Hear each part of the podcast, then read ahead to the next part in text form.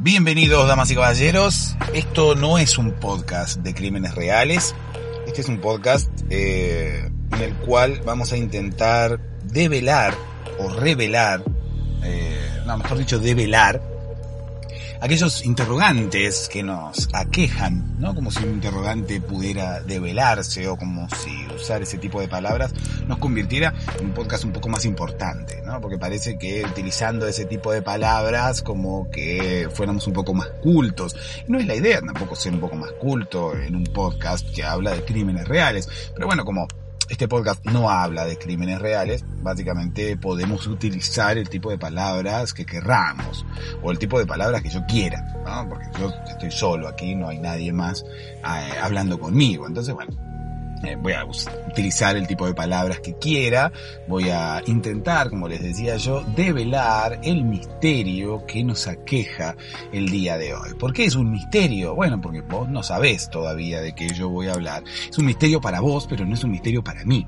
O sea, no es un misterio como un gran misterio o como un misterio que puede, qué sé yo, corresponder a un hecho sobrenatural, un misterio que, que, que puede dar lugar a una a una película de terror, o en el caso de un podcast de crímenes reales, no es un misterio eh, quién fue el asesino, por ejemplo. Muchas veces cuando hablamos de casos policiales, cuando hablamos de, casos que tienen que ver con crímenes, eh, hablamos de misterio, ¿no? Y eh, hay una música así terrible de fondo y nadie sabe quién es el asesino y se siembra una, una incógnita y todo el mundo ahí con el suspenso, esperando a ver quién es el asesino. Bueno, hoy en día con internet eh, ya todo eso se perdió, ¿no? No hay necesidad tampoco de, de generar ningún tipo de misterio, porque la gente directamente va a Google y busca información sobre ese caso y se entera.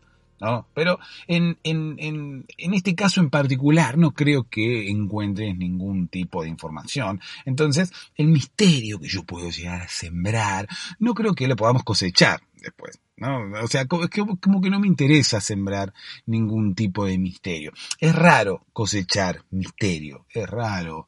Nunca probé el fruto del misterio. Y no es una metáfora, no es una metáfora. Podría llegar a ser una linda metáfora, ¿no? Hablar del fruto del misterio. Entonces, ¿cómo sería el fruto del misterio? Tendría un sabor amargo, quizás, al principio, pero eh, que se iría poniendo dulce a medida que eh, vamos eh, llegando al corazón del fruto, ¿no? Sería una cosa así, el misterio es como medio aburrido, denso al principio, pero bueno, está justamente en, en, el misterio en sí, en lo desconocido, lo, lo interesante, lo atractivo entonces, después, a medida que vamos conociendo eh, cuál es ese misterio y develando ese misterio, es que todo se va poniendo un poco más dulce. Pero cuando llegamos a, la, respuesta final, como quien dice, cuando ese misterio termina develándose por completo, eh, el misterio pierde cualquier tipo de gracia, ya no nos interesa.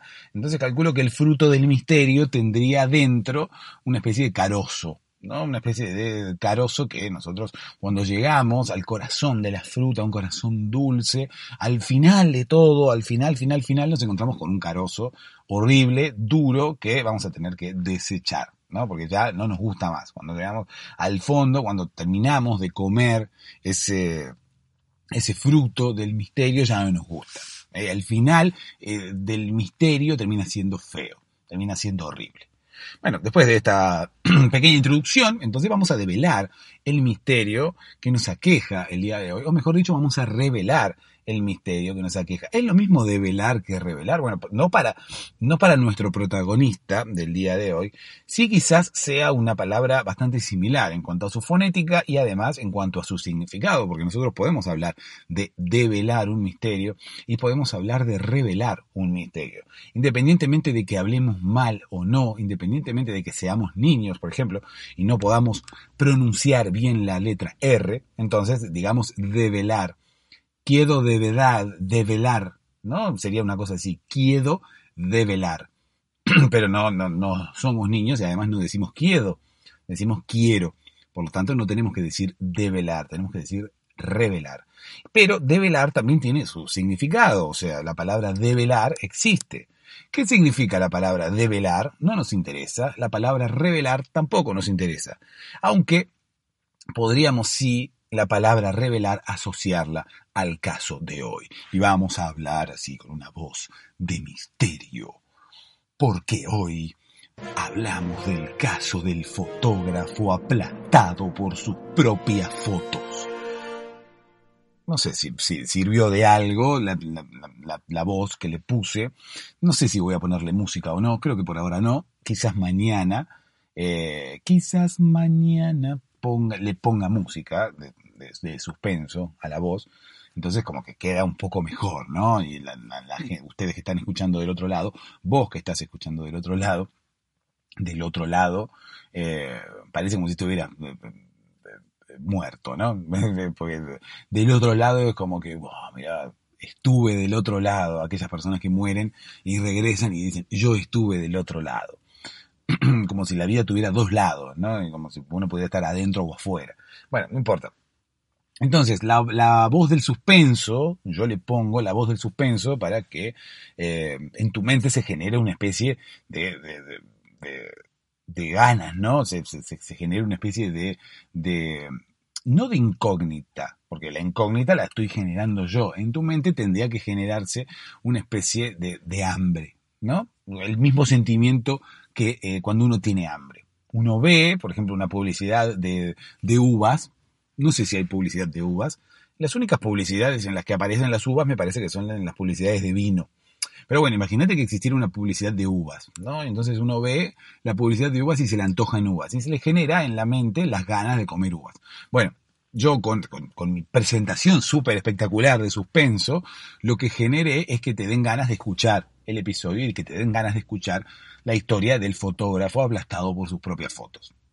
Así es, este caso ocurrió en el año 1989, o sea, hace muy poco, muy poco tiempo, bueno, depende cuándo, cuándo estés escuchando este episodio, ¿no? Porque claro, desde el año 1989, una cosa es a hoy y otra cosa es mañana y otra cosa es a medida que va pasando el tiempo, el año 1989 empieza a quedar cada vez más lejos tan lejos que incluso para ir hasta el año 1989 uno tendría que mm, tomarse un, tren, un avión o en algunos momentos un DeLorean como para viajar hasta el año 1989 e intentar salvar al fotógrafo.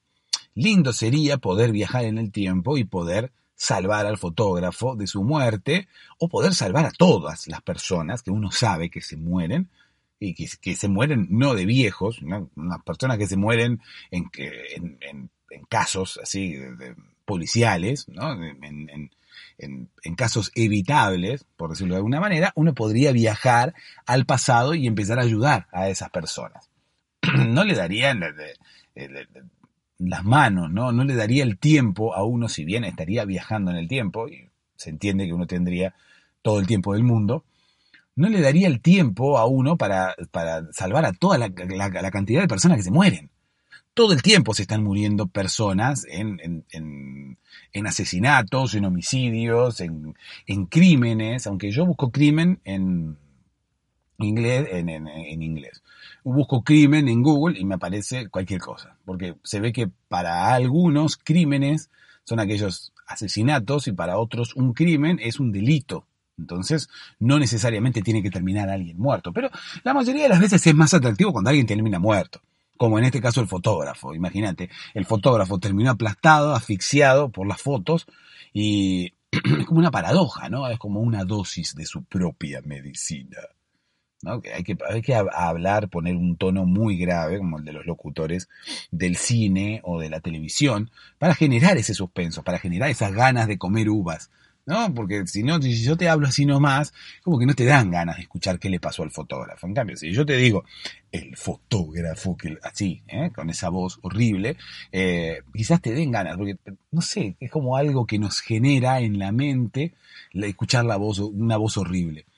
Escuchar una voz, o, o alguien que habla normalmente, o que tiene una linda voz, pero que pone la voz así, eso nos, nos genera como algo Buscan como generar en nosotros la necesidad de ver o de saber o de comer uvas, en este caso. No, no creo igualmente que una publicidad de uvas tenga como esa, como una voz así, ¿no? Coma las uvas del viñedo. No creo. Eh, pero bueno. O incluso una voz un poco más de suspenso, ¿no? Como la del fotógrafo. Coma las uvas del viñedo. Como las uvas asesinaron al fotógrafo. No, bueno, no, en este caso no, las uvas no, no, no asesinaron al fotógrafo, pero bueno, puede, puede ser, ¿no? Puede ser un ataque de unas uvas asesinas que podemos tratar en el próximo episodio. En el próximo episodio vamos a hablar de las uvas asesinas, ¿sí? Porque eso creo que es un caso que no, que no lo ha tocado nadie todavía, el tema de las uvas asesinas. Y cómo asesinaron un fotógrafo también, porque los fotógrafos son víctimas, los fotógrafos son personas que están demasiado expuestas. ¿No? Porque están ahí mirando por la cámara, mirando por el, por el visor de la cámara y no prestan atención a lo que ocurre a su alrededor. Por lo tanto, ojo fotógrafos cuando pongan el, ojo ahí en el ocular para intentar tomar la fotografía, eh, cuidado, porque cada vez que ponen el ojo ahí, por detrás, por sus costados y desde donde sea, aparecen eh, monstruos, alimañas, eh, espíritus, fantasmas, eh, incluso algún punguista o algún eh, ladronzuelo de poca monta que va corriendo por ahí y quiere robarte la billetera o el teléfono. Entonces, cuando uno se distrae y pone el ojo ahí en la cámara, es como víctima, es como que, queda como mucho más expuesto a, que, a que se abusen de uno, ¿no? Hay formas y formas de abusarse de la gente.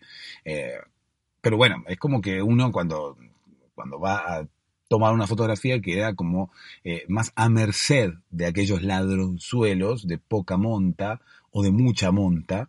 Eh, había una historia que yo recuerdo de un ladronzuelo que le decían, ¿no? Ladronzuelo de poca monta y él creía que era de mucha monta porque él se dedicaba a andar a caballo. Entonces, él había montado bastante durante toda su vida, entonces él decía, no era un ladronzuelo de poca monta, sino que era de mucha monta. Pero bueno, independientemente de eso, eh, ojo, fotógrafos, porque pueden caer bajo el, ataque de las uvas asesinas. Bueno, independientemente de las uvas asesinas, hoy no ese es el caso que nos que nos abarca. Hoy no es ese el caso que nos tiene aquí reunidos en torno al, al, al, radioreceptor, en torno al, al, teléfono, ¿no? Porque la mayoría de las veces estás escuchando esto desde un teléfono y querés escuchar qué pasó con el fotógrafo. Eh, no lo atacaron uvas asesinas, sino que eh, un fotógrafo fue aplastado por sus propias fotos. Esto ha ocurrido en el estado de Virginia en el año 1989, en Estados Unidos. Un fotógrafo cuya afición era coleccionar sus propias fotografías, o sea, en ese momento, imagínate que no había fotografía digital. Año 1989, demasiado que había fotografía de película, ¿no? Demasiado que uno podía tomar fotografías en, en rollos de película de 24, de 36, exposiciones. Entonces uno tenía que gastar muchísimo dinero, invertir muchísimo dinero, no solo en, el rollo de, para, para, poder tomar esa fotografía, sino después en el revelado. Es por eso que hablaba al principio de que eh, hacíamos este podcast para revelar la incógnita o para revelar la incógnita, porque en este caso, como hablamos de un fotógrafo, tendríamos que revelar la incógnita. Este fotógrafo tenía como mucho tiempo libre, parece, ¿no? Porque ¿quién va a tener tanto? Eh, la gente trabaja, ¿no? Señor fotógrafo, eh, la gente está muy ocupada. Este fotógrafo tenía un montón de tiempo, parece, entonces se ponía a tomar fotografías a cualquier cosa. Y ese cualquier cosa a la, a, la, que le tomaba fotografías después las revelaba. O sea, no solamente tenía tiempo libre, sino que además tenía dinero. Porque reitero, año 1989 era como bastante, no, no, no te digo caro, porque de última hacer copias de fotografías hoy en día es, eh, no sé, tiene un precio X, ¿no? Y en ese momento quizás el precio era bastante similar. Pero bueno, hay no todo el mundo hoy hace copias de fotografías. Eh, hay mucha gente que las, las ve en digital, las ve en, en, una pantalla, las ve en el teléfono, las ve en, incluso en el televisor. Entonces no hace falta revelarlas, o sea, no hace falta llevarlas a papel como para poder verlas. En su momento sí hacía falta llevarlas a papel para eh, poder verlas. Y este fotógrafo lo sabía. El nombre de este fotógrafo era Jack Llevo a Papel. O sea, no, no, no era Jack Llevo a Papel, sino que estoy intentando eh, de alguna manera traducir también el apellido. ¿no? Lindo sería tener un apellido que se Llevo a Papel. Bueno, el, el apellido de, de, de Jack era Go to the paper, go to paper, go to paper, go to paper era. Yo no sé si era el apellido realmente o era el apellido artístico, ¿no? Porque puede llegar a ser el apellido artístico, puede llegar a ser un fotógrafo que no solamente era fotógrafo, sino que tenía una casa de revelado, una casa de develado, eh, no, de revelado, tenía una casa de revelado, entonces el apellido artístico era Go to Paper. De hecho, el, el el nombre del negocio era Go to Paper porque estábamos en Estados Unidos, ¿no? Entonces el nombre del negocio era Go to Paper. Entonces él se llamaba Jack y quizás el apellido era González, anda a saber, pero bueno, él se hacía llamar Jack Go to Paper. ¿Por qué? Porque el, negocio de, Jack era eh, Go to Paper, justamente, ¿no? ¿Por qué era go to paper? Bueno, porque era como algo así como vamos a papel, era como llevar a papel, era como, bueno, no te conformes solamente con la fotografía, con haber tomado la fotografía, sino que imprime, imprímela, imprímela, oh hermano eh, eh, estadounidense, imprímela. De hecho, esa era una, esa era una de las publicidades, ¿no? Porque eh, si bien tenía el negocio con un nombre en inglés, estaba muy enfocado al mercado latino que existe en Estados Unidos. Entonces, bueno, eh, todas las publicidades eran en español. Era imprímela, hermano, imprímela. Un adelantado realmente, porque en realidad, si uno se pone a pensar en ese año, 1989, eh, si no imprimías las fotos, no, no las podías ver. Entonces todo el mundo imprimía fotos. No era necesario que él metiera ahí el call to action como para que la gente fuera e imprimiera o imprimiese las fotografías la gente iba a ir igual, porque no tenía otra forma de ver las fotografías. Sin embargo, hoy en día sí hay como, que incentivar a la gente, amenazar a la gente para que eh, imprima sus fotografías, ¿no? Porque si no, no las imprime. Si no, termina viéndolas eh, en, una, en una pantalla. Entonces, bueno, esa publicidad que hacía eh, go to paper en ese momento, imprímelas, oh hermano estadounidense, imprime tus fotografías. Esa publicidad, aparte tenía, era no, pues tenía una, una, imagen de una mariposa volando dentro de, de, una, dentro de una cocina de McDonald's. ¿sí? Tenía una, una, una, imagen muy tierna porque estaban las papas fritas, el aceite, el humo y una mariposa volando por el medio del humo. Entonces era como una imagen muy artística, ¿no? La papa, el aceite, eh, el, empleado de McDonald's, muy feliz, él sosteniendo el, canasto de papas eh, en el momento en el que las papas eran freídas y muertas, eh, asesinadas en aceite caliente, imagínate lo que debe sentir la papa una vez que se hunde en el aceite caliente. No, no, no te lo puedes imaginar la sensación hasta que la papa fallece eh, como que se está quemando por dentro, pero quemando a temperaturas demasiado altas. Y a nadie le importa. A nadie le importa. Están los veganos o los vegetarianos que defienden eh, la carne y no quieren que la gente coma carne, pero nadie piensa en la papa. Nadie piensa en cómo sufre la papa. Habría que crear un movimiento eh, tipo veganismo, pero sería algo así como papismo, ¿no?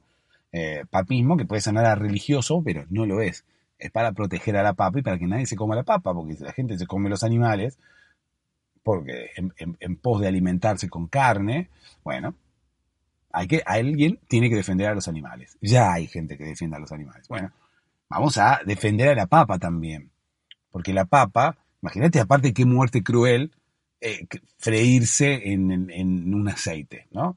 Y además en el aceite de McDonald's. Bueno, en este caso, independientemente del, movimiento Salvemos a la Papa, eh, la foto de la publicidad de Joseph, eh, no, eh, Jack, Jack. Jack eh, Go to Paper era una mariposa en el medio de una cocina de McDonald's. Era una cosa un poco transgresora, él se había declarado fan de Andy Warhol, entonces como Andy Warhol hacía esas cosas, no pintaba las latas de, eh, las latas estas, eh, a, nuestro fotógrafo protagonista del día de hoy se le ocurrió la mariposa ahí en el medio de la cocina de McDonald's. No sé si tiene mucho que ver, pero bueno, eso pasó. Em, ¿Qué pasa? Este señor, además de ser fotógrafo, tenía el negocio entonces de impresión de fotografías. ¿Qué pasa con ese negocio de impresión de fotografías? Era un negocio que movía muchísimo, porque claro, él revelaba las películas y además imprimía las fotografías. Pero ¿qué pasa? Era un chanta, porque ¿qué hacía nuestro amigo Jack Go to Paper? Bueno, lo que hacía era eh, cobrarle sobreprecio a las personas. Entonces, de alguna manera, esta persona terminó muerta por el karma. Porque al fin y al cabo, el karma es el que, o sea, todo en la vida vuelve, dicen los que se dedican a, los que son fanáticos de los boomerangs, ¿no? Todo vuelve en la vida. Bueno, en este caso también. ¿no? En este caso, las malas acciones de Jack Go to Paper se le volvieron encima, y nunca, mejor dicho, se le tiraron encima. ¿no? nunca escupas para arriba, le dijeron a Jack Go to Paper. No sé qué tiene que ver, pero bueno, no importa. Eh, se, lo han dicho, ¿no? A, vos también te lo han dicho alguna vez. Nunca escupas para arriba. Si te han dicho nunca escupas para arriba es porque te han visto escupiendo para arriba, porque no creo que yo vaya caminando a la panadería y me cruce con mi vecino y mi vecino me cruce y que me diga, nunca escupas para arriba. No creo, ¿por qué me va a dar ese consejo? Es preferible que me dé un consejo del estilo, abrigate porque hace frío. Es preferible que me haga algún reclamo, tipo, cortá el árbol eh, que me está tirando las hojas secas en mi patio. Cortá el árbol si no te lo corto yo y capaz que te corto otra cosa. Ese tipo de amenazas es normal en los vecinos. Normal en gente que comparte la medianera y tiene un árbol, como tengo yo, que, cuya copa del árbol, fíjate cómo me expreso, ¿no? Cuya copa del árbol, eh, como que se mete a la casa del vecino. Entonces el vecino casi siempre me reclama y me dice, corta la rama porque te la corto yo y ya vas a ver lo que te corto, me dice el vecino cuando, en, tono, en tono de amenaza, ¿no? Hay formas y formas de hablar y yo interpreto cuando eh, es una amenaza porque sé muy bien eh, interpretar el lenguaje no verbal. Entonces, bueno, en este caso eh, cuando el vecino con el dedo y, un arma en la otra mano me dice corta, bueno, un arma blanca con un cuchillo en la otra mano, me dice corta la rama porque si no te la corto yo y te corto otra cosa, eh, yo interpreto, ¿no? mediante el lenguaje no verbal que me está amenazando y que debo cortar esa rama eh, lo más pronto posible. Pero bueno, los vecinos no suelen cruzarte por la calle y decirte, bueno, no escupas para arriba. No, en todo caso te amenazan con el tema de la rama, pero no, no te dicen que no escupas para arriba. Nadie te dice que no escupas para arriba. Uno solo se tiene que dar cuenta que uno no debe escupir para arriba. Por una cuestión de gravedad, ¿no? Porque, bueno, la gravedad, al fin y al cabo, fue lo que eh, mató al gato. No, bueno, esa era la curiosidad. Pero bueno, la gravedad mató a Jack. La gravedad mató al fotógrafo, en nuestro caso. La gravedad, en este caso, la gravedad mató al fotógrafo. Yo fui hasta, a ver si, tengo la grabación aquí, porque yo fui a um, Estados Unidos, bueno, no, no, no, tengo la grabación, pero para el, para el próximo episodio prometo poner la grabación de la señora que le alquilaba el local a, a Jack Go to Paper y que fue la que encontró el cuerpo de de, Jack eh, eh, bajo una montaña de fotos. ¿sí? Muy, muy paradójico esto porque Jack, a, Jack le gustaba mucho fotografiar montañas. Después él murió bajo una montaña de fotos. Entonces es como medio paradójico, ¿no? Pobre Jack y pobre vecina, que, que, fue la que encontró el cuerpo después de ocho días. Claro, porque en realidad Jack, como era medio medio chanta, yo te voy a contar ahora qué es lo que hacía, eh, la gente no lo quería mucho, entonces no tenía muchos amigos. Aparte, qué sé yo, las veces que había conseguido tener pareja o incluso tener amigos que iban caminando junto a él, qué sé yo, por la costanera, disfrutando del clima primaveral allí de Virginia, eh, no les gustaba caminar porque eh, Jack tenía la, la, la costumbre de escupir para arriba. Entonces cada vez que escupía para arriba, escupía y después se corría. Entonces la escupida le caía en la cara a la señorita, a su novia, a su amigo o a quien sea que iba caminando junto a él. Entonces, claro, la gente dejó de ser amiga de Jack, dejó de ser pareja de Jack, porque cada vez que caminaba junto a Jack, al fin y al cabo terminaba escupido. Escupido por el propio Jack. Y encima, Jack a veces estaba comiendo un, un, sándwich del, de, de algún tipo de carne, por ejemplo, y, escupía para arriba y entonces la escupida de Jack venía con un pedazo de carne. Entonces, como que eh, a la gente no le gustaba, entonces había abandonado a Jack. Pero eh, lo habían abandonado en masa. No lo habían abandonado solo, sino que lo habían abandonado todos juntos. No, no piense que, que había algún tipo de masa que estaban amasando, que había harina, no, no, no voy a hacer esos chistes fáciles porque no es mi estilo hacer esos chistes fáciles.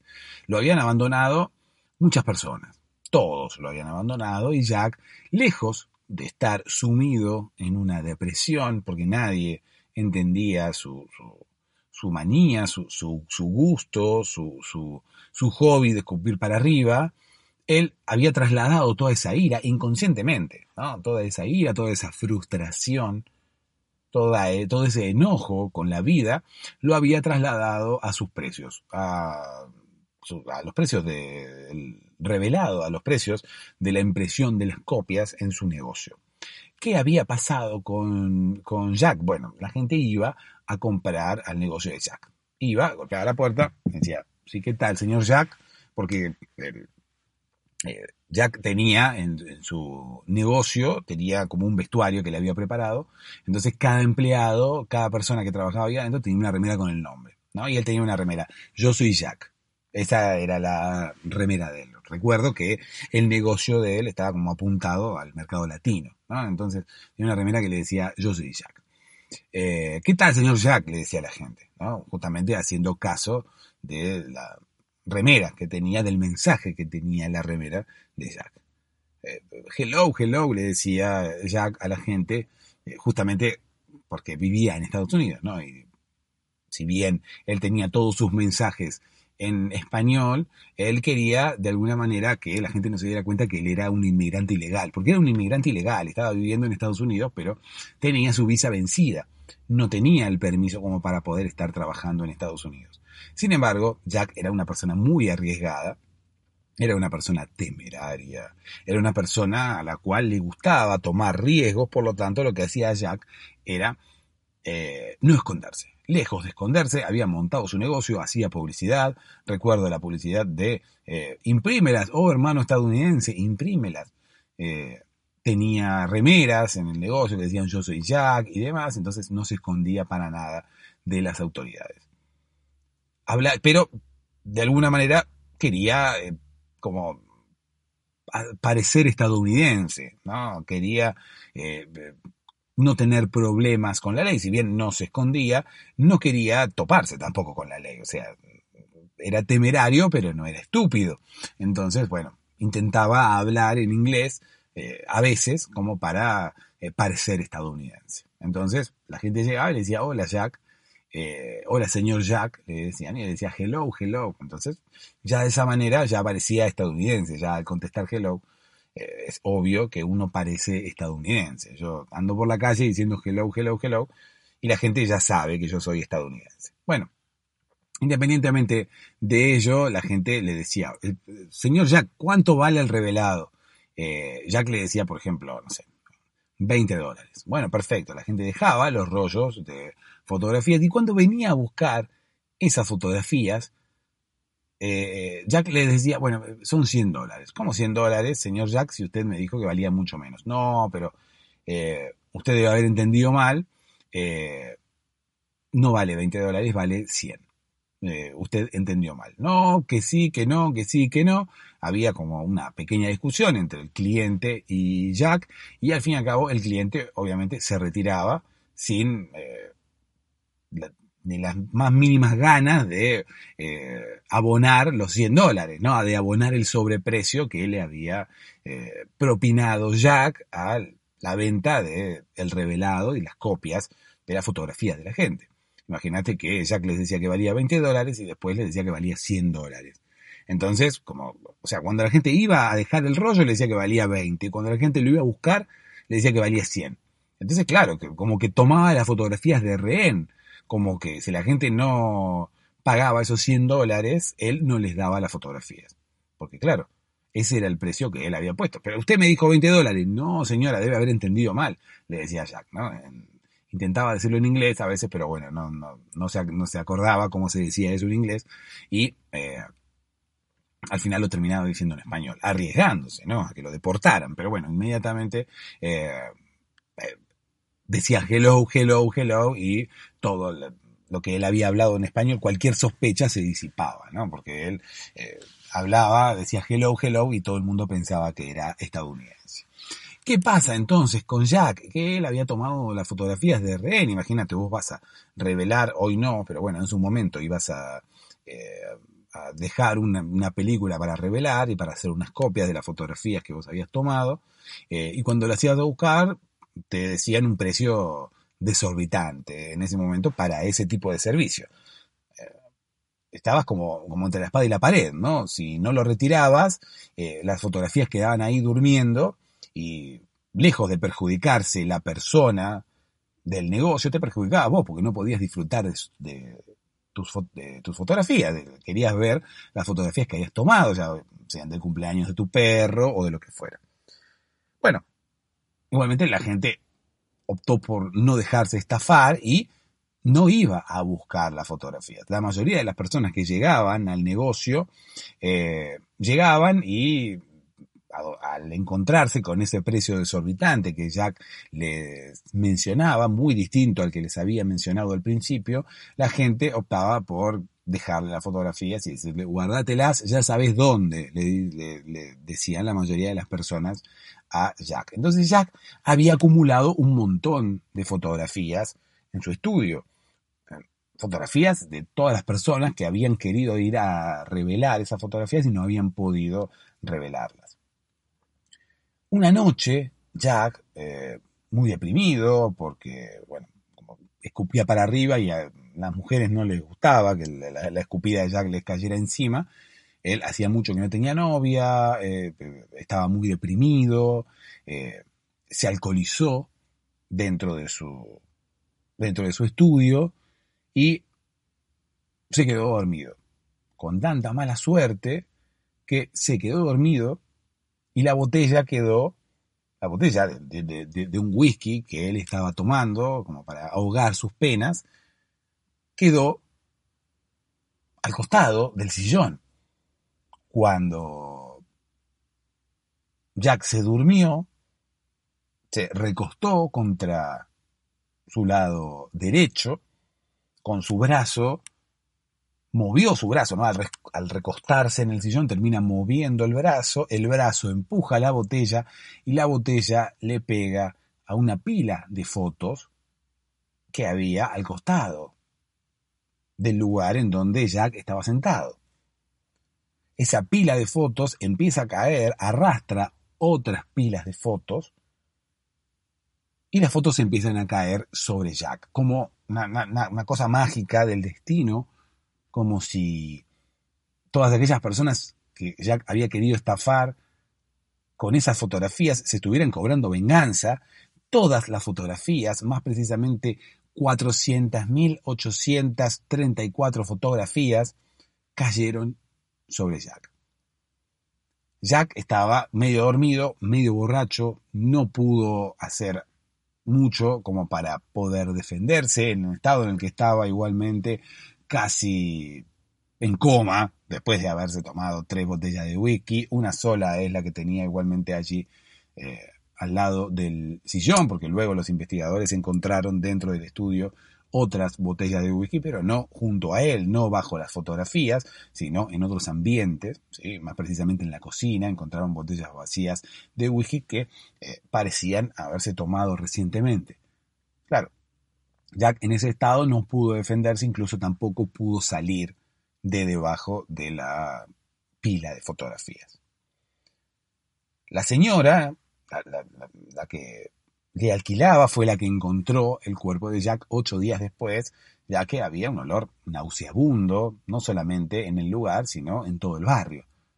bueno, todos pensaban que Jack, como era una persona que no se bañaba muy seguido, que no gustaba tampoco de, no era fanático del aseo personal, pensaban que era Jack. Lo que sí les había extrañado era que no habían visto el negocio abierto por una semana.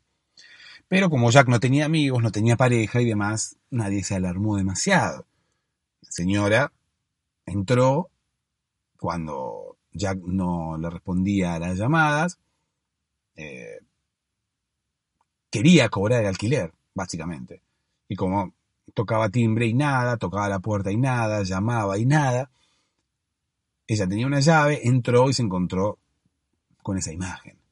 Primero encontró todas las fotos tiradas y dijo, oh, ¿qué ha pasado aquí? Dijo la señora.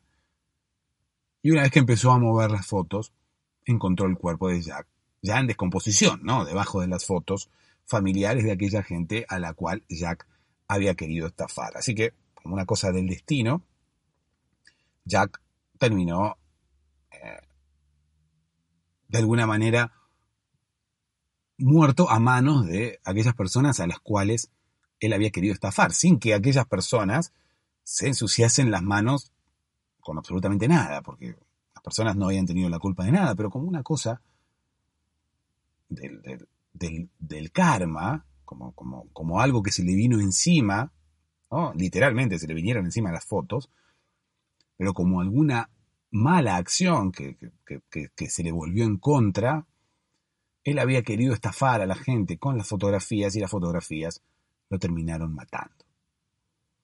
Los investigadores que actuaron en, la escena del crimen no, dudaron un segundo, al fin y al cabo se declaró la causa como muerte accidental.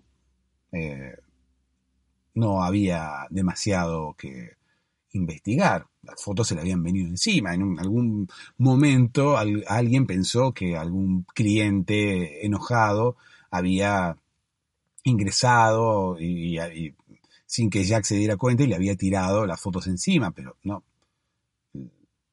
Lugar estaba eh, cerrado por dentro, así que nadie había forzado ningún tipo de puerta, nadie había forzado las cerraduras, nadie había intentado romper una ventana, un vidrio, nada. El lugar estaba cerrado por dentro y Jack estaba allí dentro, tirado bajo las fotografías. Esas fotografías que él había querido cobrar más caras, pero nadie entendía a Jack, ¿no? Porque Jack hacía esto por la frustración esa que sentía por no tener pareja y no tener amigos.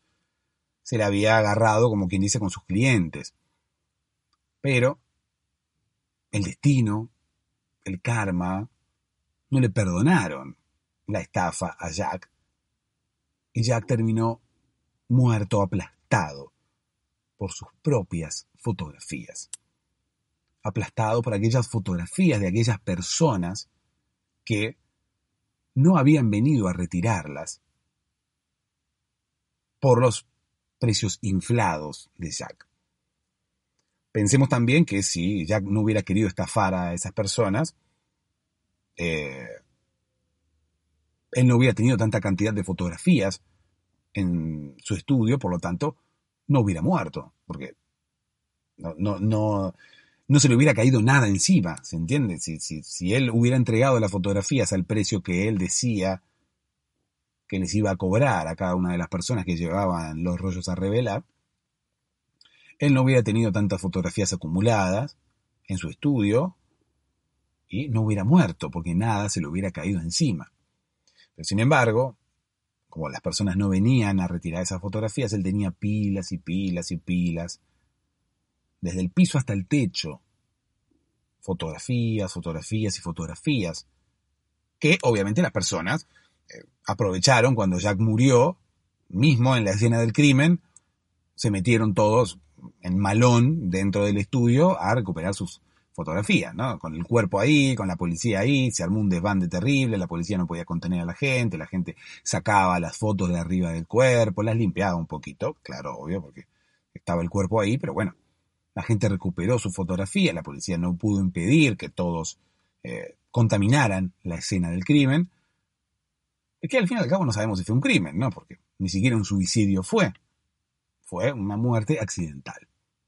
Una muerte accidental quizás provocada por el destino, quizás provocada por el karma, que se le vino encima a, a Jack en forma de fotos, ¿no? El caso se cerró casi inmediatamente. Así que no, no. No hay mucho más para agregar. No, no se investigó demasiado. Además, cuando estaba toda la, toda la escena del crimen contaminada, bueno, ya está. Es como que los policías dijeron, ya está, ¿para qué nos vamos a hacer problema? Si ya, sabemos, a este se le vinieron las fotos encima, incluso ahora está todo lleno de huellas de todo el mundo. Porque eso pasó después, ¿no? Una vez que empezaron a eh, buscar huellas en el lugar para ver la participación de algún tercero que le hubiera tirado las fotos encima, encontraron huellas de todo el mundo. ¿Pero por qué? Porque todo el mundo había ingresado a buscar sus fotografías. Por lo tanto, era como que todo el mundo era culpable. Era como que muchas de aquellas personas, esas mismas que habían llevado las fotografías a revelar al estudio Go to Paper de Jack Go to Paper, todas aquellas personas que habían llevado las fotografías eran responsables porque sus huellas estaban allí en la escena del crimen. Paradójicamente. ¿No? Porque al fin y al cabo nadie había estado en el momento de la muerte de Jack. Sin embargo, todos eran sospechosos o todos eran culpables. Como una ironía del destino, las huellas de todos aquellos que habían llevado sus fotografías a revelar estaban en la escena del crimen. Obviamente los policías sabían por qué había ocurrido esto, pero bueno, es como, como, una ironía del destino, ¿no? Las huellas de todas aquellas personas que habían llevado las fotografías estaban en la escena del crimen, por lo tanto, indirectamente quizás, cada una de esas personas era responsable. Cada una de esas personas había participado en la muerte de Jack, sin haberlo hecho en realidad. Sin haberlo hecho en realidad. En algún momento quiero trasladarme hacia Virginia para visitar el negocio en donde Jack era donde Jack tenía su estudio, ¿no? Porque algunas fotos quedan tiradas allí y todavía la botella de whisky permanece dentro de ese local que la señora no volvió a alquilar nunca más. No se sabe si porque le tenía quizás un cariño especial a Jack o quizás estaba enamorada de Jack y quizás quería comerse a Jack y Jack no le prestaba atención, estaba muy ocupado escupiendo para arriba. Pero bueno, el tema es que ese lugar va a ser declarado museo para que todos aquellos que quieran visitarlo puedan apreciar el lugar donde Jack tenía sus fotografías y donde Jack terminó muriendo, aplastado por esas fotografías. Por lo tanto, bueno, todos aquellos que quieran colaborar con mi viaje a Virginia pueden pasar por patreon.com barra Correa Palacios. Allí pueden suscribirse y colaborar para que pueda viajar a Virginia y bueno, obviamente recabar testimonios y visitar este lugar para poder traerles más material aquí. Gracias por escuchar y nos encontramos en el próximo episodio.